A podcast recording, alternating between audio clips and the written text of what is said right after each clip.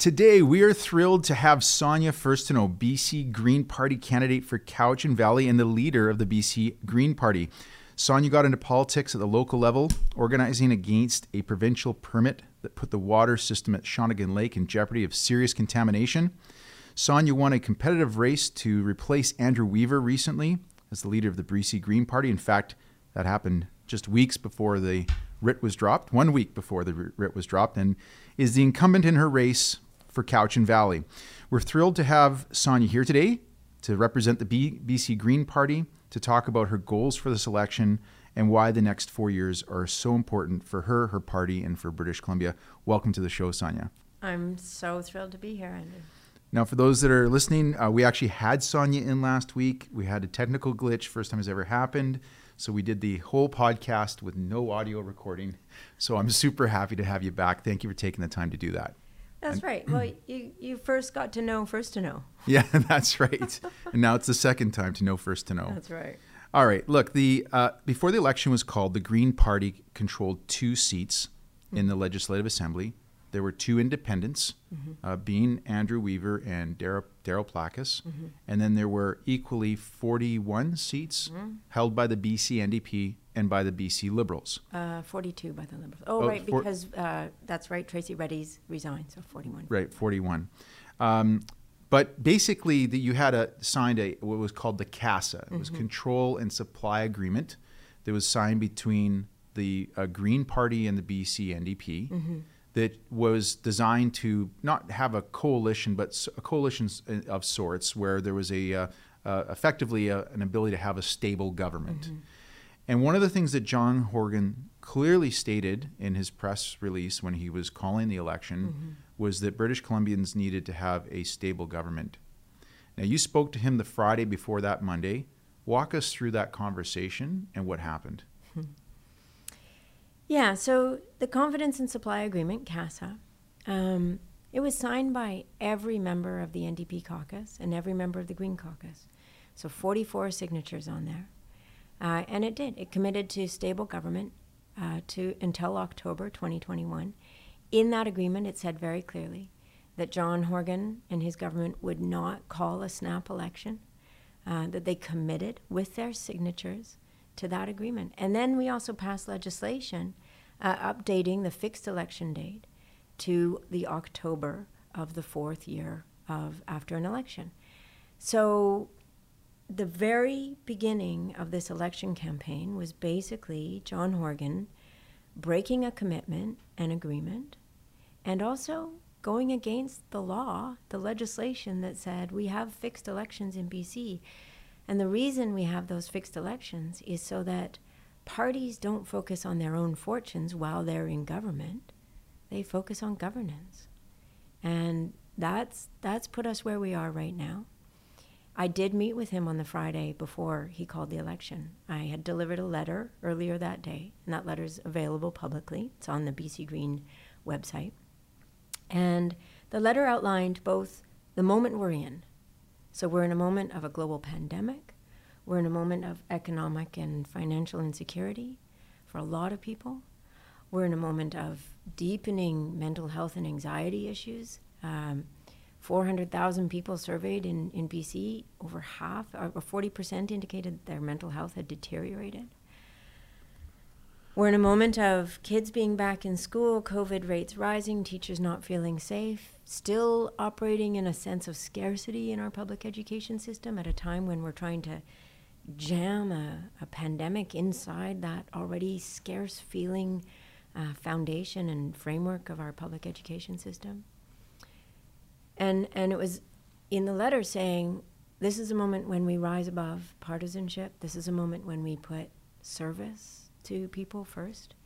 And we identified a number of things that we thought we could be working on. At, starting yesterday, we would have been back in the legislature, including really moving fast with more ECE spaces, early childhood education, really moving on the homelessness crisis, the housing crisis. I was just in Duncan yesterday and the success of the, the intervention that was made because of COVID, where uh, hotel space was purchased by BC Housing, and people have gotten stable housing, And we talked to some of the folks, to Bob and Barry, uh, about what a complete turnaround it's been for them to know where they're sleeping at night.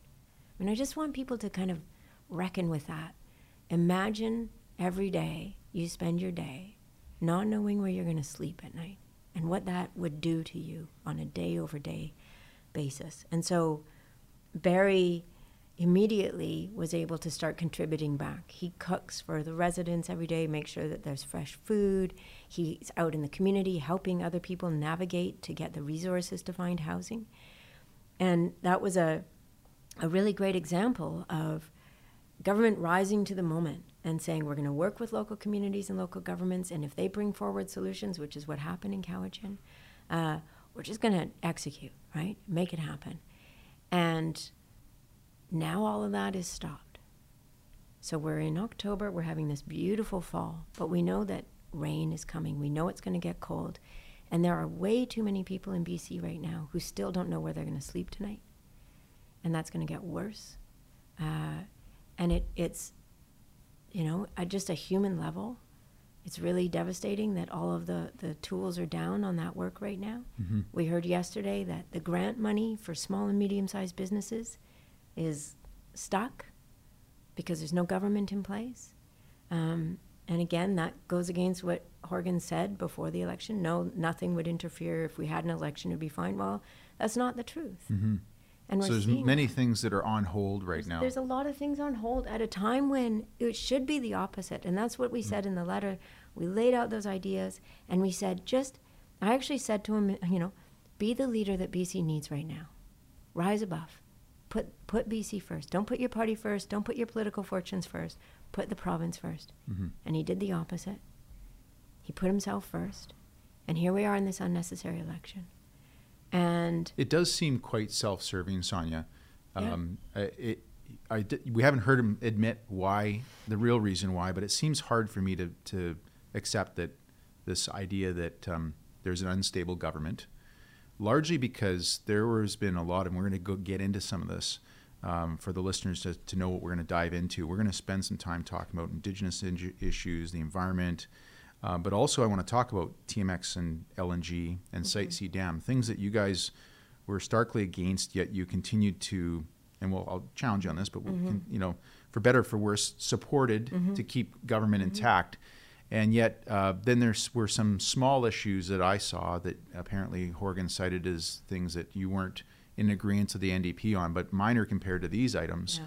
And you built what I saw as a pretty good history here mm-hmm. um, with the BC NDP of supporting them mm-hmm. and working through things that maybe you didn't like, mm-hmm. but you saw it as being better staying, keeping the government intact as it was, as opposed to having a, a confidence vote, so to speak mm-hmm over one single issue. Mm-hmm. Um, the other part that he stated was that it's never a bad time to ask British Columbians when to vote. But I would, I would argue, yeah, maybe there is a bad time, which is during a global pandemic. This is a bad yeah, time. Yeah. this is not a time that people want to be. I, I do wonder if that that's going to haunt him later on because, um, you know, I just, I just think if the shoe is on the other foot, he'd be really hard time justifying uh, the liberals doing the same thing or the greens mm-hmm. doing the same type of thing. Yeah. But look, he has called the election. Yeah. You're in the, this campaign now. Um, what does this mean for the BC Green Party? Like, what what does winning in this election look like for you? You're, you're obviously not going to form government. You're not at that stage yet. Maybe you could be soon, but I would say it's a fair statement to say that it's like unlikely that you're going to win enough seats to form government. But I do think it's very likely that you can heavily influence government. What is um, what does winning for the BC Green Party look like today? Is that winning the mm-hmm. three seats you have, expanding that, holding on to the two seats that you and Adam have? What does it look like? Yeah, so I'm getting asked this question a lot, and I want to huh. start with we should be looking at elections and outcomes of elections as as what does winning for the province look like? Okay. What's the best outcome for the province? And I I I want to talk very briefly about the difference between minority and majority government. So, three and a half years we've had a minority government. There haven't been any major scandals. There's been enormous change and work done, positive change. We've, we've worked on uh, climate with Clean BC, we've worked on housing affordability, uh, we've worked on resource land use decisions, we've worked on uh, bringing in the Declaration on Rights of Indigenous Peoples, so a big step on Indigenous rights. Uh, we've worked on, uh, you know, a whole myriad of things. We have an emerging economy task force. We have the basic income panel. We have the innovation commissioner. A lot has been delivered to British Columbians in the last three and a half years. Let's look at majority governments. We'll just look at the last two. Out of the um, BC Liberal era, the 16 years, um, we ended up with a out of control housing crisis, where housing, especially here, was being used as a commodity on uh, a global market to deliver profits, not to deliver places to live for people. Uh, it became incredibly unaffordable. We saw the hollowing out of neighborhoods. Um, we had a, an opioid, an overdose crisis bloom in those years, uh, which is now an, a public health emergency for the last four years. Uh, we have a money laundering scandal, which uh, an inquiry is underway right now into looking at what was going on in BC casinos and why wasn't there the oversight that should have been happening to, to, to recognize that when people walk in with duffel bags full of cash, a whole bunch of alarm bells should be going off, right? We had uh, cuts, significant cuts, especially in the early 2000s, to services. We had a basic 12 year battle between the government and teachers in this province, which ended up in the Supreme Court of Canada. And I, I think that's it's pretty unprecedented that the Supreme Court basically comes out with a decision as quickly as they did in that one and says, restore that funding now right? After 12 years of literally austerity in public education. So that's the majority government that we had under the BC Liberals. Let's go back to the 90s. Sure. And, uh, you know, we know that there was uh, good initiatives in the 90s. I benefited from the tuition freeze in the early 90s, absolutely. But we also had, you know, Mike Harcourt stepped down as leader because of Bingo Gate. We had Glenn Clark scandals. Um, we had the fast ferry fiasco, right? So we have examples of two sets of majority governments. So just the last two. We could go back through every majority sure. government in BC and find all the scandals, yeah. right? And then we had three and a half years of minority government.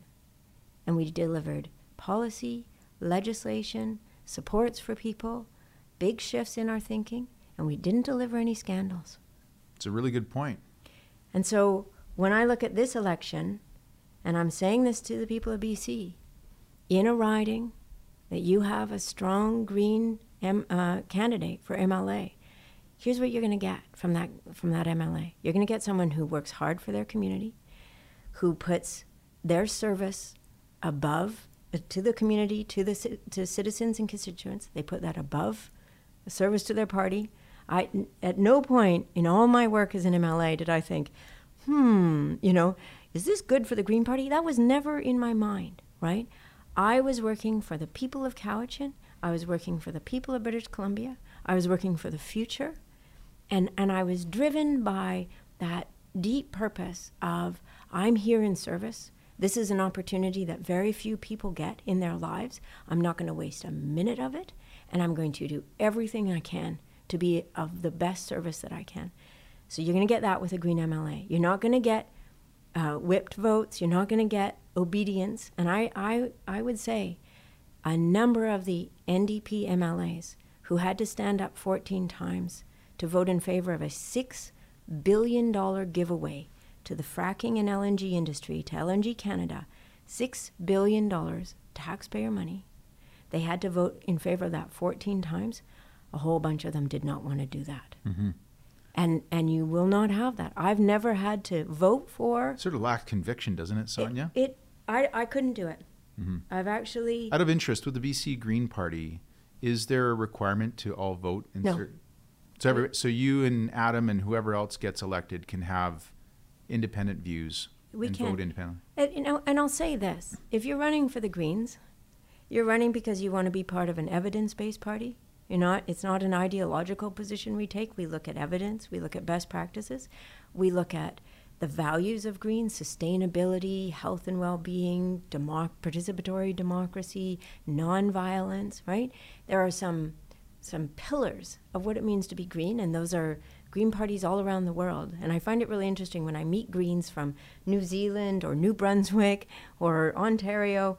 Uh, we're we're all, all, like instantly friends. We get along well because we see the world through this uh, lens, and we all have our lenses that we look at the world at. But we see it through the lens of reality and evidence and research and data, and and we're looking at like what can we do to get things to be better mm-hmm. right? And taking into account these crises we're facing, recognizing that, that climate change, environmental degra- degradation is very significant, that that impacts all these other things, but also how we organize our economy impacts our health and well being, it impacts our, our resource decisions. There's a connectivity to how we look at the world that makes it like these instant friendships with Greens everywhere. So it's, I wouldn't, you know, I, other parties will be like, well, you'll have no discipline and you'll have these, you know, crazy notions come forward or, or people voting on things that are really terrible. And no, right? And the, and the other thing, and we had this, we, we talk things through. We're looking for consensus, but it's not obedience. Mm-hmm. And I would say that that is what John Horgan wants. Interesting. He wants obedience. Yeah. And he couldn't get obedience out of the two green MLAs on bills that that experts, stakeholders uh, were pointing out had real serious flaws in them, especially the bill on being able to detain youth under the Mental Health Act if they present with a, an overdose. And of course, we want to do everything we can to protect young people who are suffering from addiction. But when the chief coroner says, I, she was worried that this could actually result in more fatalities. When the representative for children and youth says that she was worried that this could result in more harm, more fatalities. When Union of BC Indian Chief says, hey, this is a bill that deeply impacts Indigenous people and nobody worked with us on this after passing UNDRIP, which says we're going to always work with First Nations on, on legislation that impacts them. When health professionals are coming forward and saying, we're deeply concerned that this could cause more harm and more fatalities, we took that back to the minister and to her staff and said, work on this, come back in the fall, show us that you've worked with the experts, show us that you've worked with, with First Nations, Indigenous people, and, and let's find a path forward for this. Um, but what they wanted was obedience. And that's not my job. My job is to represent uh, the interests of British Columbians and to ensure that any legislation that passes is the best legislation that could be. That's good governance. That's why minorities are so good. Well, to echo your comment, um, one of the most uh, um, powerful pieces of legislation that passed federally, as you know, if you go back to your, and I know you're a history buff, is the um, Freedom of Rights yeah. and Charter, uh, char- charter, excuse me, the Charter, Charter of Rights, Rights, right, yeah. Charter of Rights and Freedom which was passed under Pierre Elliott Trudeau, but not when he had a majority government, no. but when he had a minority government yeah. later on. This is it's a very good, is, very, very, good point. I love that you bring this up because some of the most groundbreaking and progressive shifts that we've seen, Medicare, yeah, minority government, right? It, because there's a capacity in a minority government when you're when there's more than one party involved, you can actually go further. You can push harder. You can make those those leaps that are harder to make uh, under a majority because you're going to have the other side of the house coming at you. And and I, I keep talking about this. Imagine this, Andrew.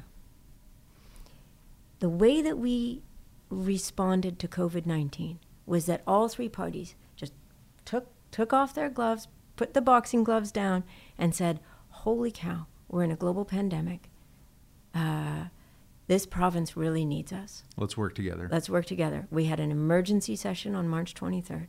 We passed a bill in one day to authorize $5 billion in spending in one day. Unanimously passed, all three parties, right? There were only 12 of us in the House because of COVID. Yeah. Um, and I, I. It's quite impressive, I have to say, as an outsider um, observing how the government as a whole, regarding regardless of parties, uh, operated through uh, the thick of the, the, the, COVID. I mean, we're not out of COVID yet, um, but how how you guys operated in the spring and the summer is impressive, and it does go back to what it seems to be a bit of a power grab here because it, it appeared to me as an outsider that both yourself, your party, and the BC Liberals really held back on holding the NDP to the fire or making um, small jabs at them, which is typical of what you see in politics during that period.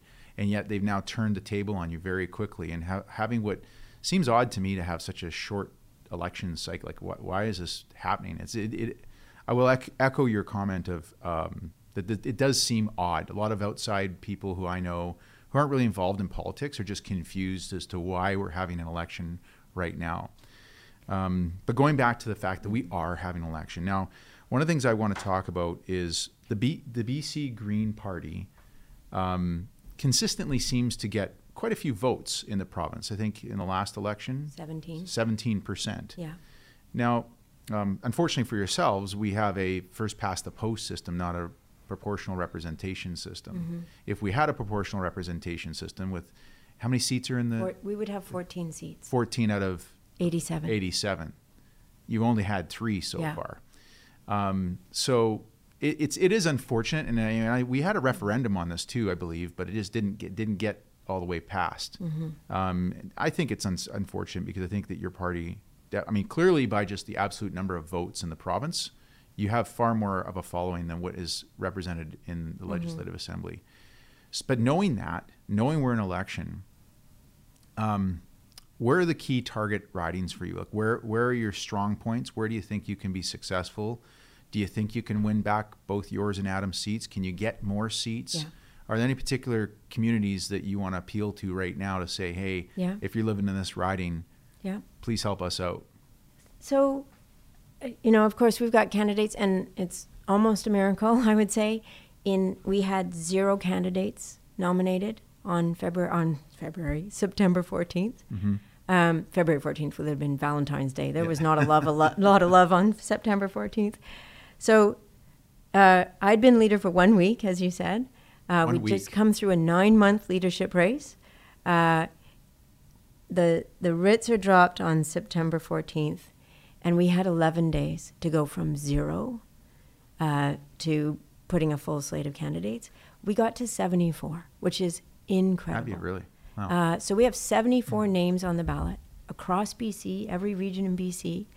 Um, we have uh, more women than we did in the last election. So we're not 50 50 yet, but in a snap election, diversity, gender representation just are really hammered. But we have extraordinary candidates. I was here, I think I just announced the Vancouver slate.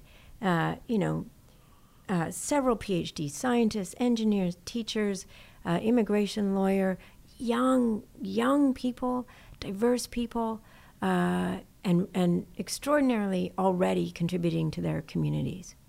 Um, we just announced uh, last week our, our candidate in Vancouver Sea to Sky, which is a riding that we're very focused on. We did very well in that riding. yes. Um, Jeremy Valeriote, he's been elected to council in, in Sunshine Coast and Gibsons. He's lived in Whistler with his family, with his young family, for a couple years now. He's an engineer, very focused on waste management, uh, on how to reduce our waste and also how to manage our waste.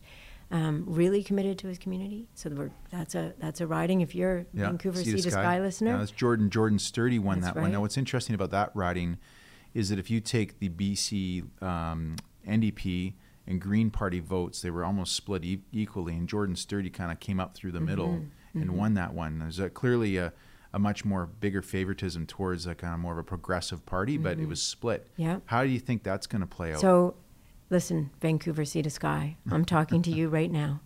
Not only will you deliver an extraordinary MLA in Jeremy Valeriote, you will deliver better democracy to all of BC by electing a Green. Uh, we need more people in there to hold government to account, to ensure that there are MLAs who absolutely put people ahead of politics. Uh, and not just saying, showing, doing what we've done for the last three and a half years. sure. Southern Vancouver Island, big shout out.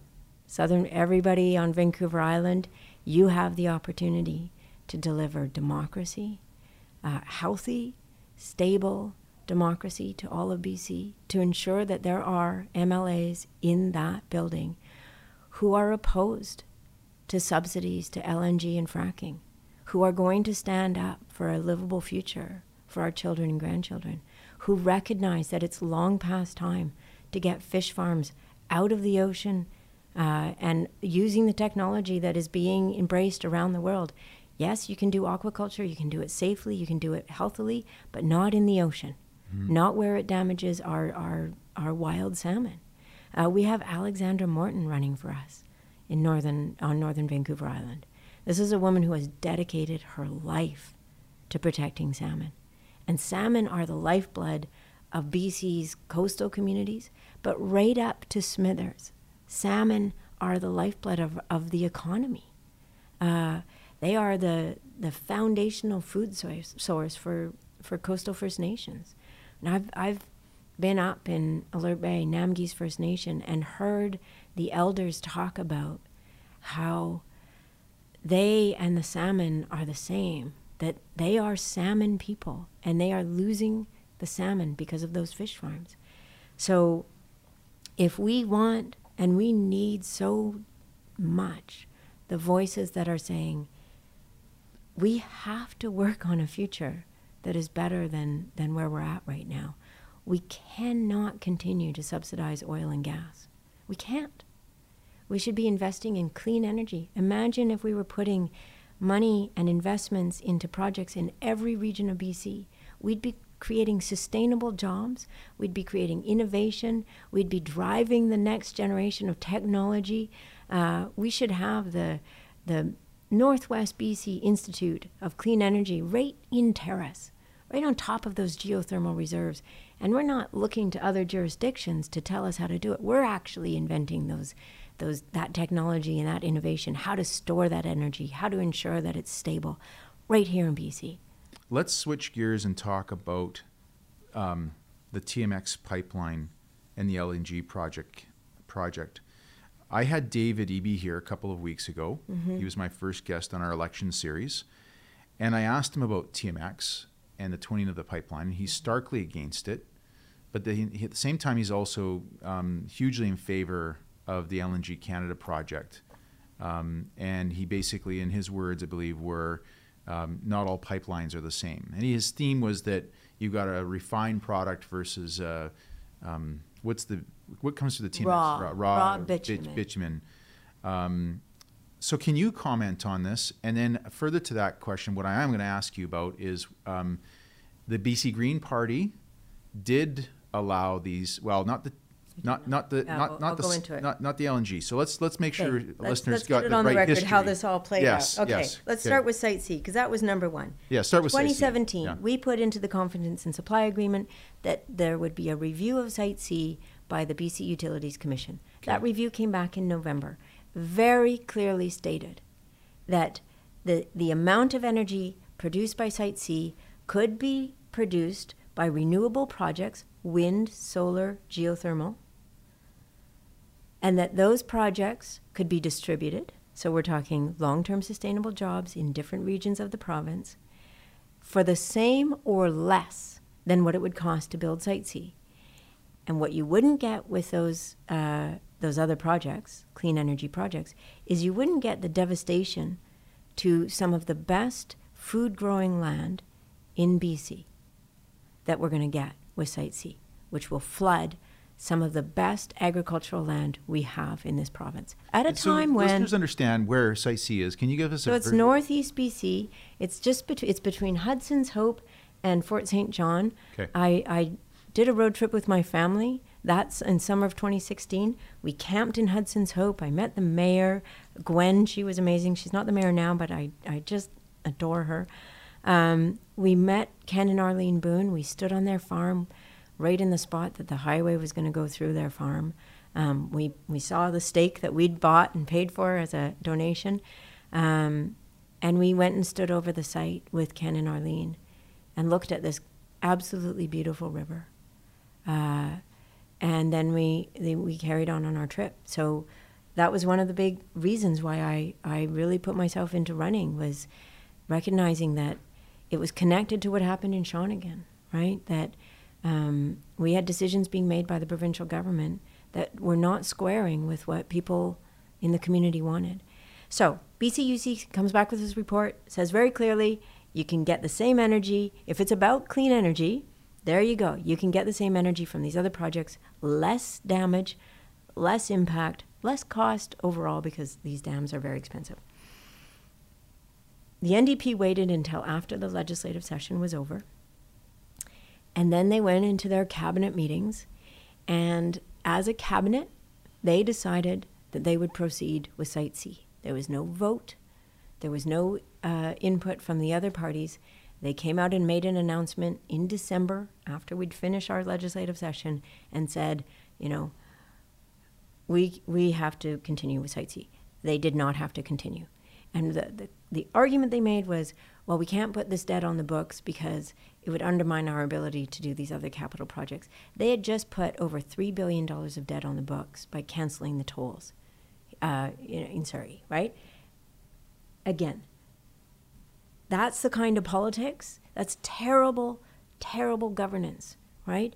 You. So as the BC Green Party, you had really no say. We had no in, say in, in Site C. We Okay. had no say. So they they chose that we knew they knew where we stood. We were very clear. We we sent a letter to the to the premier and to the cabinet saying And a project all this the big can be passed without uh, your. They without there was no need for a vote in the legislature. There Oh. was no vote. It was entirely the NDP cabinet decision to do this, and we had no say. Okay. The, the only say we had was to get the review. The review provided the evidence to say we didn't need to go forward with this. They ignored the evidence. Why did they ignore the evidence? Well, because they had an, another project in mind, Which is what? which is LNG Canada. Okay. So Site C is very much connected to LNG Canada. The purpose of Site C is to deliver subsidized electricity that will be delivered to LNG Canada for less than what it costs to produce.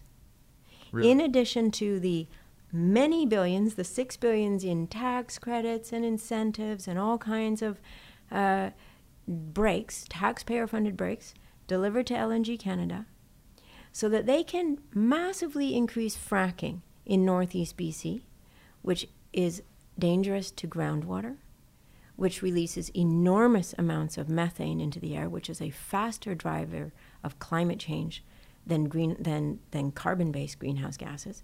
So we've got methane going into the air, we've got a concoction of chemicals and a massive amount of fresh water being used to drill that fracked gas out of the ground. And the pipeline that David Eby's talking about is a pipeline that goes from Fort St. John to Kitimat of fracked gas.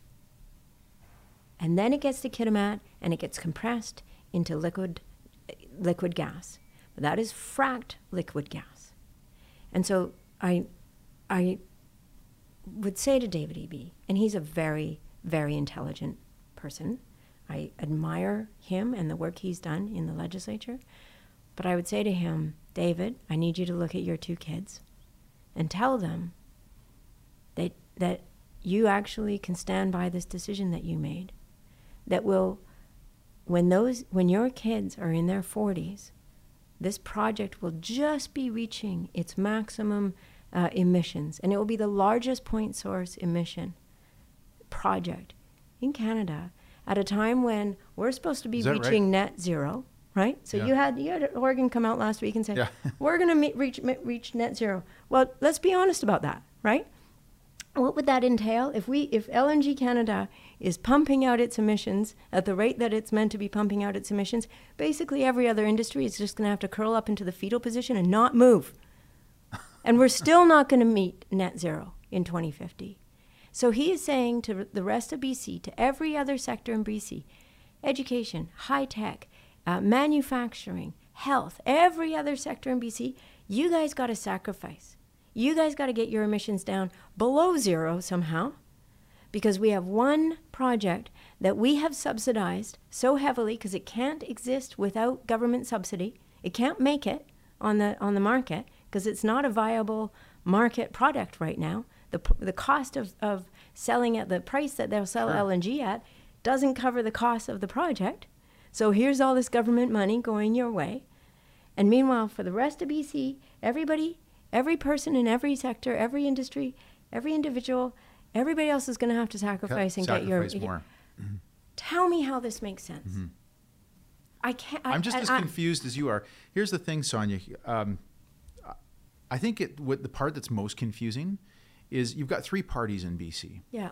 You have the BC Liberals over here on my right, over here on your on your right. Sure. Okay, it's really clear Yeah. their position. Absolutely. They're pro pipelines, Yeah. regardless of LNG, TMX, whatever it is. Like they are all in on getting this done. Yeah. And over here are you guys, Yeah. Uh, uh, evidence based, science based, and against these. yeah. You know. Yeah. Uh, For a future, fuel- for a livable future. Yeah. That's what we're for. Yeah. The part I find confusing is the middle group here, which is the NDP, who, when they weren't in power, they were starkly against LNG Canada. They were ripping into Christy Clark and her party for Yeah. promoting this, saying it was a waste of our tax dollars to try and Yeah. court these multinational corporations from abroad to come to BC. And now they're in power, and now they're in favor of it. And I just find it com- dar- like I find it confusing. Like, pick a let's- side, folks. Let's look at all, let's look at their environmental record. I mean, aside from what we pushed on, reforms to professional reliance because of what happened for me in Shawnigan and, and the, the conflict of interest that existed under having industry hire its own professionals and they report to government instead of government oversight. That's a very long story made short. Yeah. Um, uh, reform to environmental assessment, Clean BC, which is an economic plan for for uh, addressing uh, how we're going to reduce our emissions and have a clean, healthy economy. Uh, th- those are the things we brought forward, in addition to all the the you know the innovative em- emerging economy task force, the innovation commissioner. How do we build this new economy that we want to be part of? How do we get in front of the global trends? The NDP carried on with subsidizing, actually increased subsidies to the oil and gas industry, carried on with logging old growth forests, and, and had this fascinating, if somewhat Orwellian, logic that the more old growth that got cut down, then they would say there's the more the higher the percentage of protected old growth there is. So understand this logic, right? I mean, so theoretically, if we that have math makes sense. we have but let's just do it in really simple terms. We have percentage terms, a, a thousand square kilometers of protected old growth. I'm just Yeah, sure. pulling Yeah, these numbers yeah. up, just make it simple. And we have, a, a, you know, five thousand square kilometers of unprotected old growth. sure. Every time we reduce that five thousand by a thousand, then suddenly the percentage of what is protected gets higher, right? But what that means is we're only going to be left That's with, sneaky with this tiny I mean, little bit. Percentage wise, it does, but it doesn't actually, the aggregate, like the com- entire amount of Yeah. protected old growth So doesn't increase. We've we've actually increased the rate that old growth is being logged Uh-huh. in BC under the NDP. Have we? They have not brought forward any reforms to the Forestry Act or to the uh, Forest Range and Practices Act. Uh, that was part of our agreement. We pushed and pushed and pushed for them to bring those those legislation forward and bring amendments. Didn't do it. Um, and on on um, issues like uh, water protection, they inherited from the BC Liberals what I would say was a very good piece of legislation, the Water Sustainability Act. But they didn't lean into it. They didn't say, okay, let's really look at how do we ensure that 50 years from now, every community does have fresh, clean, safe drinking water. Mm-hmm. And, and this is one of those things that if you leave that too long, you're in big trouble, Mm-hmm. right? And so, on the environment, uh, I, I would say that the NDP has campaigned on saying one thing and doing basically the opposite. And and that's a you know this comes this whole election keeps coming back to can we trust what these people say? Can we trust what John Horgan says? Because he says one thing, turns out another thing is true, right? And I think that fundamentally in a democracy, being able to trust what people say, having this the bare minimum expectation that when somebody is either seeking elected office or in elected office, that they're going to tell you the truth. Uh, we, we should have that expectation. And we should be very mindful of what it means when people are willing to be misleading and not truthful. Uh, what are the implications for the kind of governance we are going to see from those people? Well said, Sonia. One of the things that um, I'm impressed by is is clearly you when it comes to the environment, and I guess you should know what you're talking about since you're the head of the Green Party. But you clearly know what you're talking about here. I mean, it's not the Green Party of like 30 years ago, which was like aligned with more Greenpeace extreme. Like No. what I what I'm really impressed by the by the Green parties at various levels, you know, federally, provincially, even locally. Uh, had Adriane Carr in here recently, and um, is your ability to look beyond just the environment. Um, but one of the things that I had I, to be a devil's advocate here is you've pointed at you've just spent some time pointing out some big flaws with the environmental mm-hmm. track record of this mm-hmm. NDP government. Mm-hmm. Yet you held them up through the last three and a half years, and there were certain events that uh, occurred, like Site C. You know, you know, you've educated me that you didn't have a vote on that, but there were there have been a lot of situations that come up where outsiders like myself go, Where, "Where's the conviction behind the, the Green Party?" Like, you you say these things, but then you're also the same party that's held up this BC NDP. Um, can you comment on that? Yeah, a hundred percent. Yeah. I'm glad you asked it. Okay. Let, let's look at the LNG, which I've been talking about a lot. Sure. This this this massive bursary, this giveaway, this subsidy to uh, LNG Canada. Yeah. So that was Bill 10. Okay. It was a tax, an amendment to the Tax Act. So it was amending so that there'd be all these tax breaks and tax credits. And on that bill, there were 84 MLAs who voted in favor of it and three who voted against it. And we called it to a standing vote. We, we put forward amendments. We asked for it to be sent to committee so that it could actually be discussed with experts at the table. We asked for it to be pushed six months down the line so that people could be really informed on what they were voting on. Uh, we, we voted against this bill 14 times. It was a, it was a, uh, a finance measure, right? Uh, we made it very clear to the NDP that we would vote against it. But they didn't need our support on that bill because they had the support of the 42 Liberal MLAs Right. who voted for it every, every single time. Now, had the Liberals voted against that bill, that was a, that was a budget measure, that was a tax bill. Um, there could have been very much a case to be made that this government isn't standing anymore. And we could have gone to an election. Now, we had 84 MLAs in favor of that subsidy and three who were opposed to it.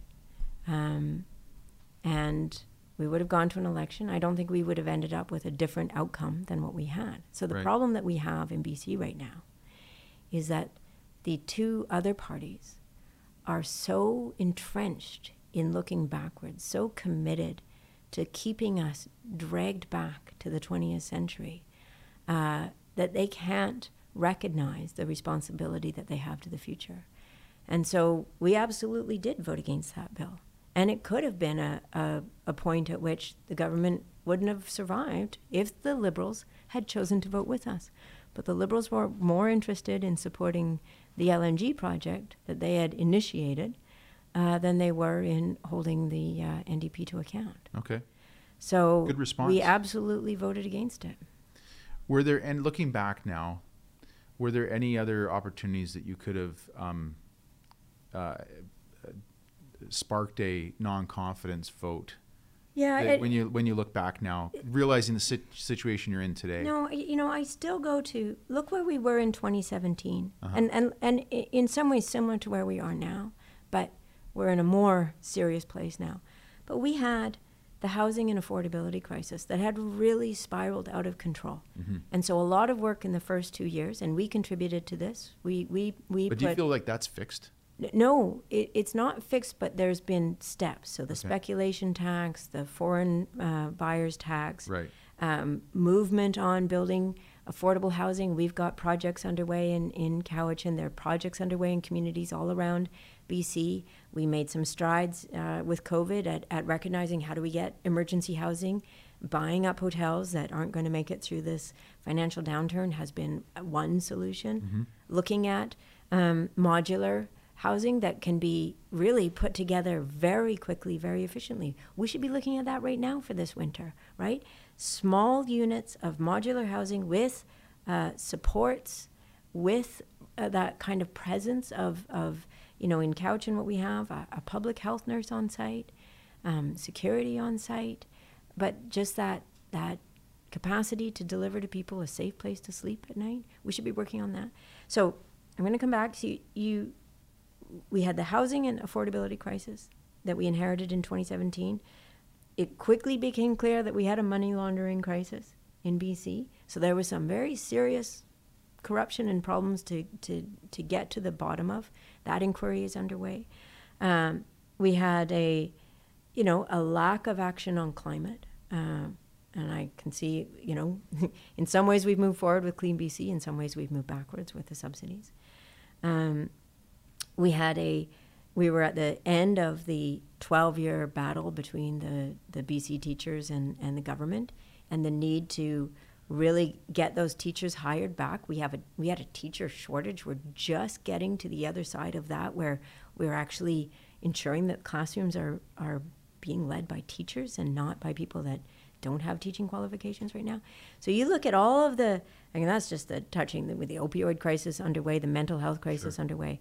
And so at any given moment, and we got this a lot, you know, my issue matters the most. You should bring government down on this issue.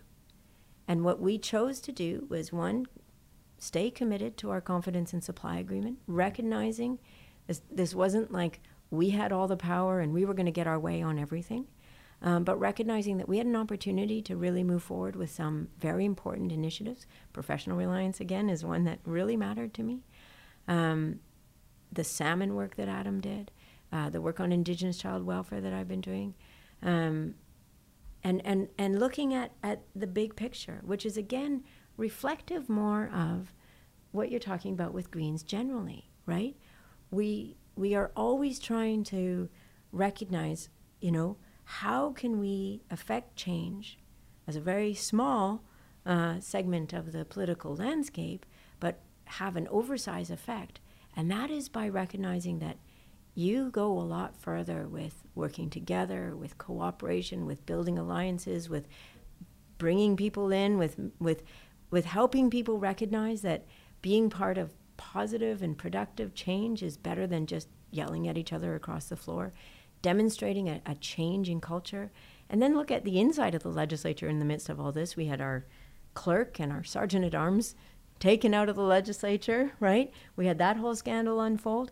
We've now got uh, the first clerk that's ever been hired by a, an all party parliamentary committee. We have major, major policy changes inside the legislature, which actually help to protect our democracy generally. And so it's always this question of how how do we most effectively uh, use our our space in this landscape to move things forward? And if it's if we if we say, well, this is the one sword that we're going to die on every time, look at all the things that would not have happened in the last three and a half years. Okay, great point. There's two things I want to finish off with yeah. here. One is um, we're hearing a lot of um, you know big announcements by both the BC Liberals and the BC NDP, or they try to at least make them big, um, appear big, uh, on ways to get vote. They're both vote buying kind of gigs, in my view. The one that I thought was so funny last night was when John Horgan announced that if um, um, that when a vaccine comes out, it'll be made available for free to all British Columbians. like, of I, course. Of course. Like, what government in the world right now would say, no, we're not actually going to make this vaccine for a global pandemic available to our citizens? Of course, it, it, that's an that's, that's a health, that's a public health decision. It's also a, an economic decision. Of course, it's going to be free. Yeah. of course, it's going to be widely available. When I read that, I, I thought, well, what else is going to be free? like free, free, free air. Yeah, free air, free, free water. Air for, Jasmine, you, you get, get to walk air. down the street for free. Yeah, yeah. We, this you, is what we did last night. A fair trial. You get you get free time with your family. With your family, exactly. Right. Uh, you can. You don't have to pay. Go to, to the beach. Yeah. Free beach visits. Like, I wonder if there's a little asterisk beside that, which is that while the uh, vaccine is free, the testing will be uh, tar- char- you'll charge five thousand dollars per yeah, testing. Look at if the testing's free. What? Anyways, I so let's not. That's a that's a mm. goofy statement. But there's ones like you know the BC Liberals are talking about uh, eliminating the PST, for example.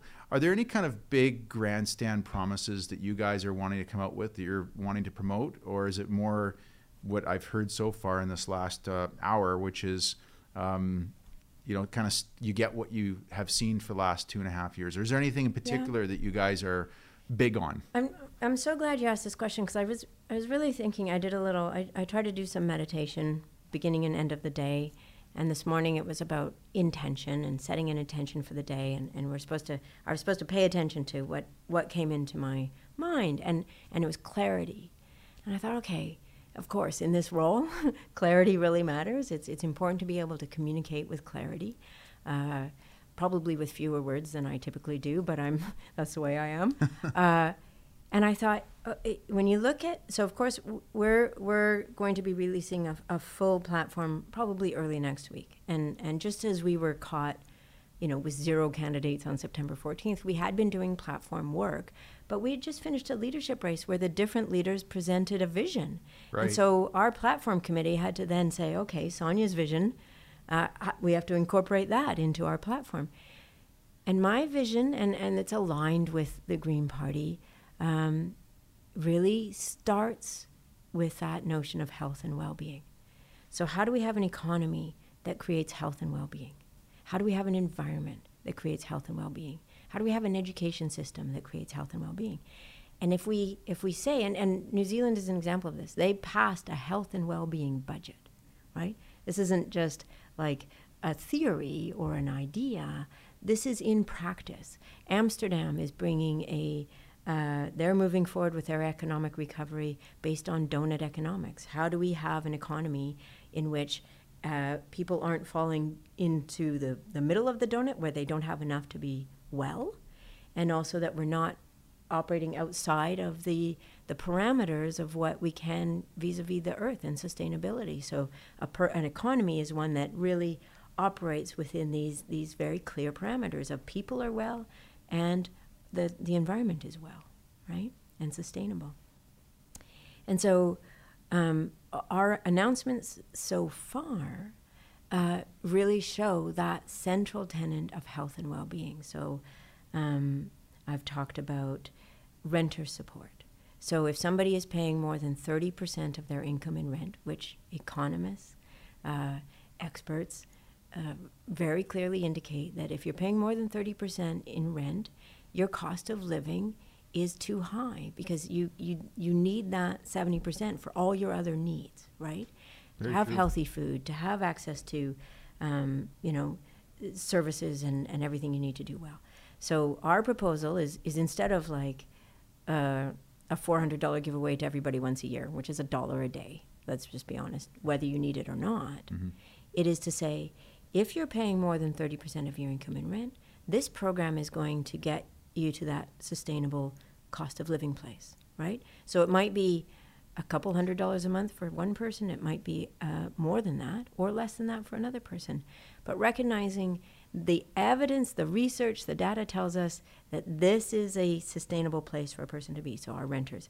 Uh, yesterday, we talked about an investment in mental health care, bringing mental health care to be part of our healthcare system because we know we're, 10 years ago we were spending $6.6 billion a year on on the fact that we were not treating mental health in a preventative way. So, what that means is people get into a mental health crisis, and because they haven't had the support and the care they need through their health system, they end up in the hospital. And that is the most expensive place in our healthcare system to end up.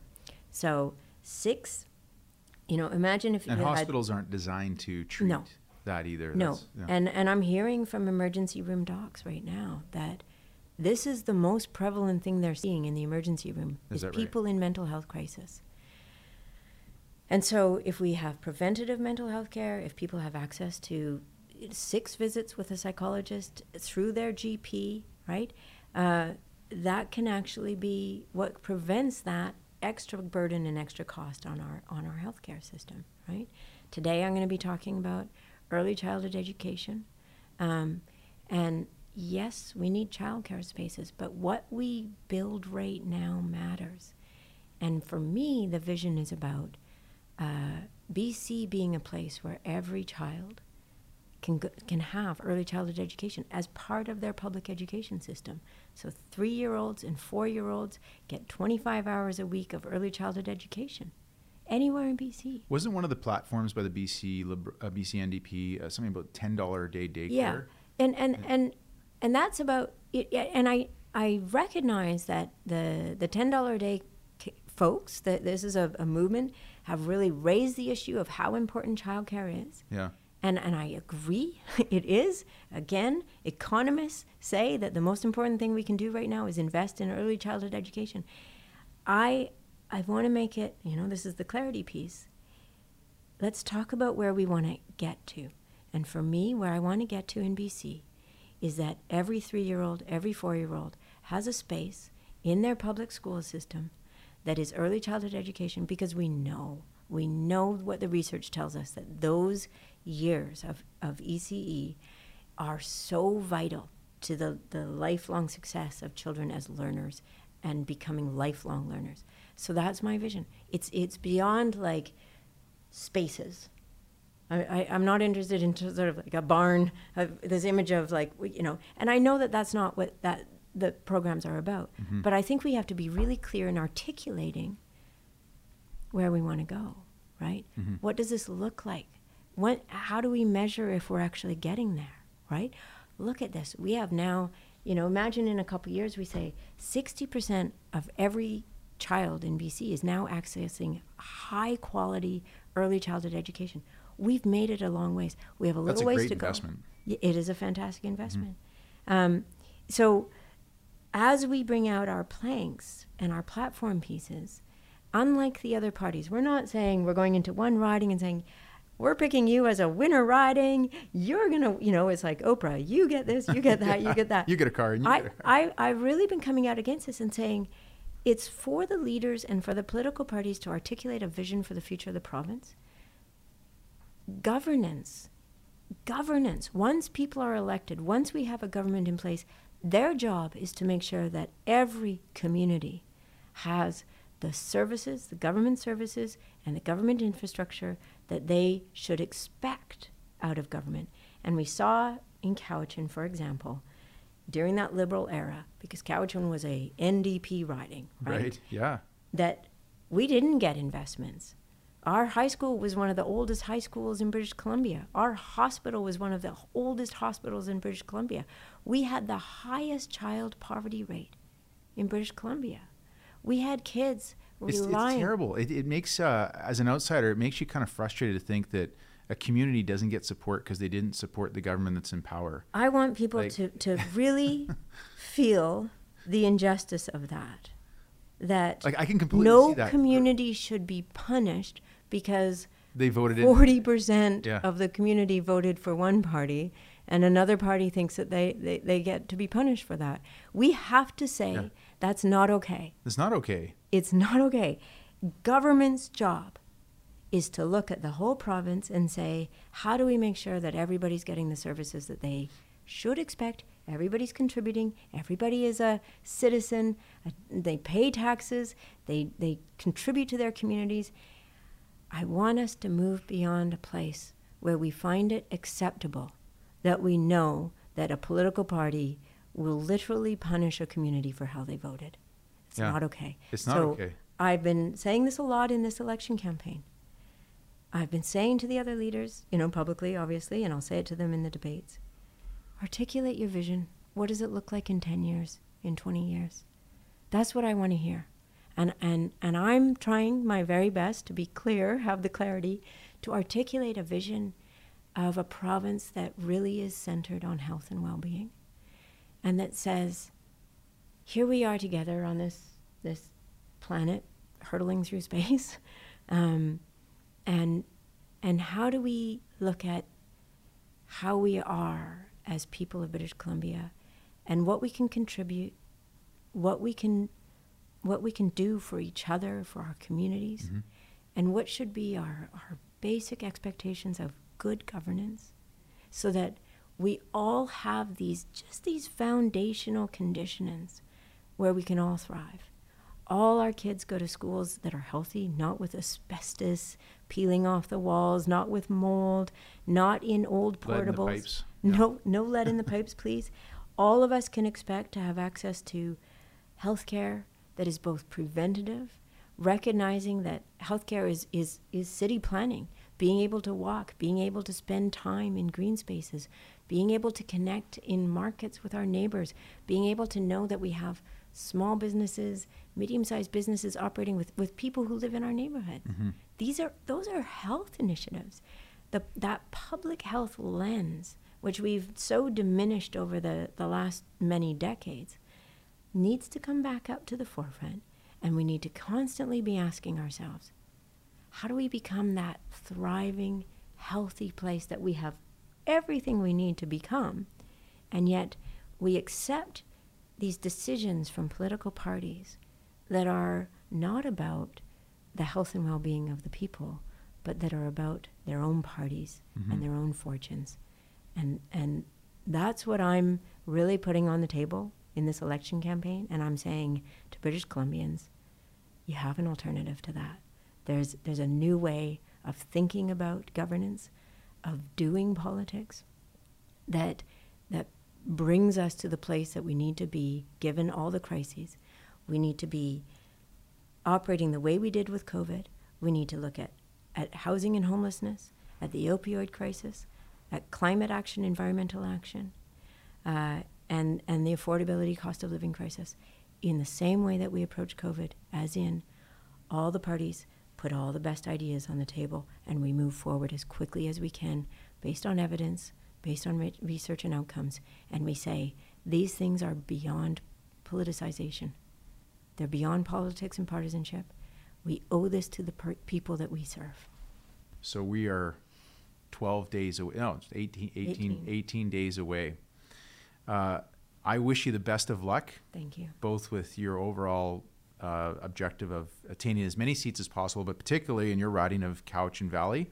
Hopefully, people in Cowichan Valley are listening to this. I think you've got a real leader here on your hands. So make sure you go out and vote for Sonia. And um, and I appreciate you coming on. And hopefully, you will get reelected. And I'd love to have you back here some point, maybe next year, uh, once uh, the dust is settled after this election, and see how things look, and we can talk again. But and be, in between now and then, best of luck, Sonia. Sonia Furstenau, Thank you. BC Thank you. Green Party candidate for Cowichan Valley and leader of the BC Green Party. Thanks, Andrew.